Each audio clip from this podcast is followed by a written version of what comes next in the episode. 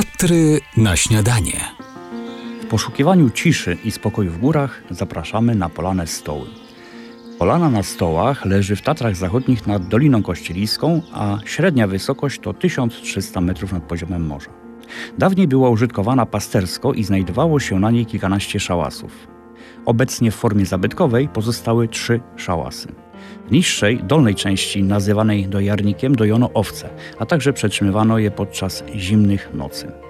W jednym z szałasów w 1944 roku ukrywał się jeden z przywódców Gorany Wolku, Wacław Krzeptowski.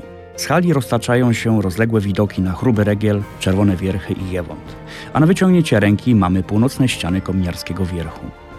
Geolodzy mogą stąd podziwiać podręcznikowy wręcz przykład fałdu leżącego w organach. W górnej części Polany istniała ścieżka na suchy wierch, obecnie niedostępna dla turystów. W najpiękniejsze polskie góry zaprasza Albin Marciniak z klubu podróżników Śródziemie. Na stoły wiedzie niebieski szlak z Doliny Kościeliskiej, a wejście na szlak znajduje się tuż obok pośredniej kościeliskiej bramy naprzeciwko lodowego źródła. Jest to pierwszy znakowany szlak turystyczny w Tatrach Zachodnich, wyznaczony jeszcze w 1892 roku przez Mieczysława Karłowicza. Odległość wynosi około 2 km, a różnica wzniesień to 460 metrów. Po drodze mijamy niewielką polanę Niżne Stoły.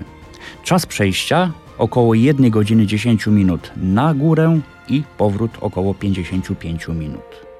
Szlak jest bardzo rzadko uczęszczany. Każdy, kto szuka ciszy i spokoju, powinien tam pójść.